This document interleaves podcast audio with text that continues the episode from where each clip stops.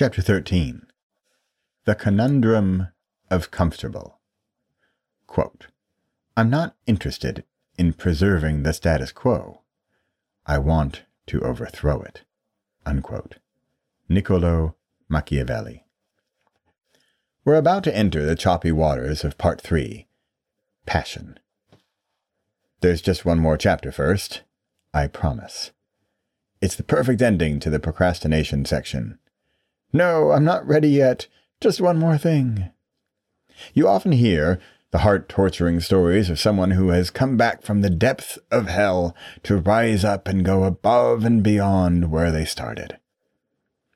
Samantha had always dreamt of being a professional bowler, but her house had just been swept away by the avalanche. Only the bowling balls remained. A sign. Her husband was kidnapped by evildoers. Her job at the accountancy agency dangled by a thread. Her doctor hinted that she might want to get her affairs in order. She struggled, she cried herself to sleep. She fought, she climbed, she ascended, and finally there she was, dirt in between her teeth, a dead cockroach in her hair. But she was at the summit and she was beaming glowing at the top of her life, and there was pounding music and fireworks, and it was all glorious. She did it. She truly, actually did it. When she declared in a Facebook post that she was leaving the accountancy and going after her passion to go pro in bowling, the virtual crowds lifted her up on their virtual shoulders and paraded her through the virtual streets. She was on cloud nine.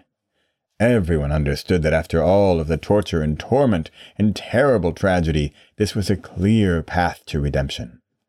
They applauded her bold move, and the calls started coming in from talk shows for her to tell her story. Then there's Fred. Fred actually sat in a cubicle near Samantha at the accountancy, but they were not close friends. Samantha was probably going to get fired, but Fred's job was safe. In fact, Fred's whole life was safe. His house was on the hill, so it didn't get swept away. He was in pretty good health. At least that's what his routine checkup said. He wasn't really into bowling, but every single night on his drive home from work, he dreamt of following his true, deep, and pure passion macrame. He had only told a few strangers, usually on airplanes, about his dream because he thought most people would think he was crazy. He'd done extensive research and was rather certain that there was a hole in the market for the variant called Cavondolini macrame. He had a secret business plan hidden in the bottom drawer of his bathroom, under the extra cotton balls. He even went so far as to meet with a business strategist about his idea, and the strategist said, verbatim, Fred, you're hiding a gold mine here. Based on your numbers and your passion, you'd be an idiot not to pursue this dream of yours.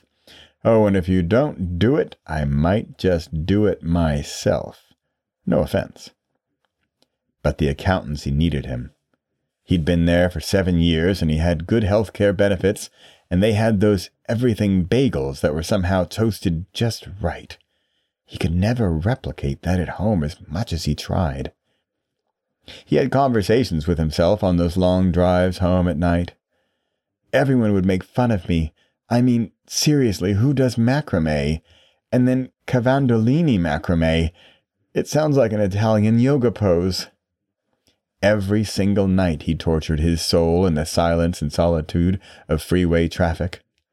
Other than this cute little side dream of his, his life was perfect a solid job with a good income, a perfect family life, a dog. They traveled to kind of exotic places on holiday.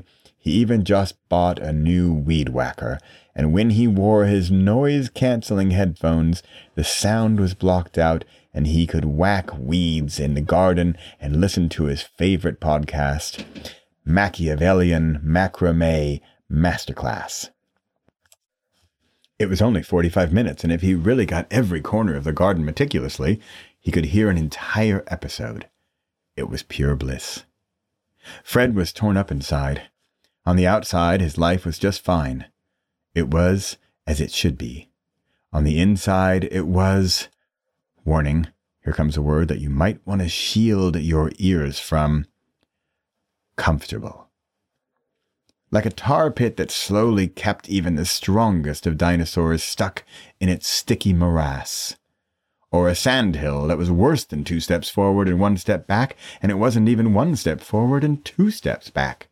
No, no, this was the ultimate in torture. This sandhill where Fred parked his life was one step forward and one step back. It was a groundhog day of, of an existence. He secretly hoped he might get fired. When he heard about Samantha's house getting swept away in the flood, he quietly accepted that his house was fine, and he could continue on with the status quo. But why didn't he buy on the lower part of the hill? Maybe that would have been the trigger that allowed his life to change. He waited extremely patiently for some external force to sweep in and make that change. He even kept an eye out for it and would have welcomed it with open arms, even if it meant no more everything bagels. But it never came. As he drove home on yet another night in traffic, he wondered if that big external change would ever come. He turned up the volume on his podcast and slumped down in the driver's seat. Who has it better off? Whose struggles are more real? Who are you? Who's in the driver's seat? Possible, Fred. Impossible, Samantha repossible. You. Overheard on the street. Yeah, my relationship is abusive, but it's not that abusive. I know, I know, I'll get there. I'm just waiting for that little nudge to push me over the edge. Well, it's easy for you. Your dad died. I don't have time. I'm not you. Maybe I'll start next year. I'm going to retire in six years. I'll think about it then. Dude, I'm Fred. You wrote about me?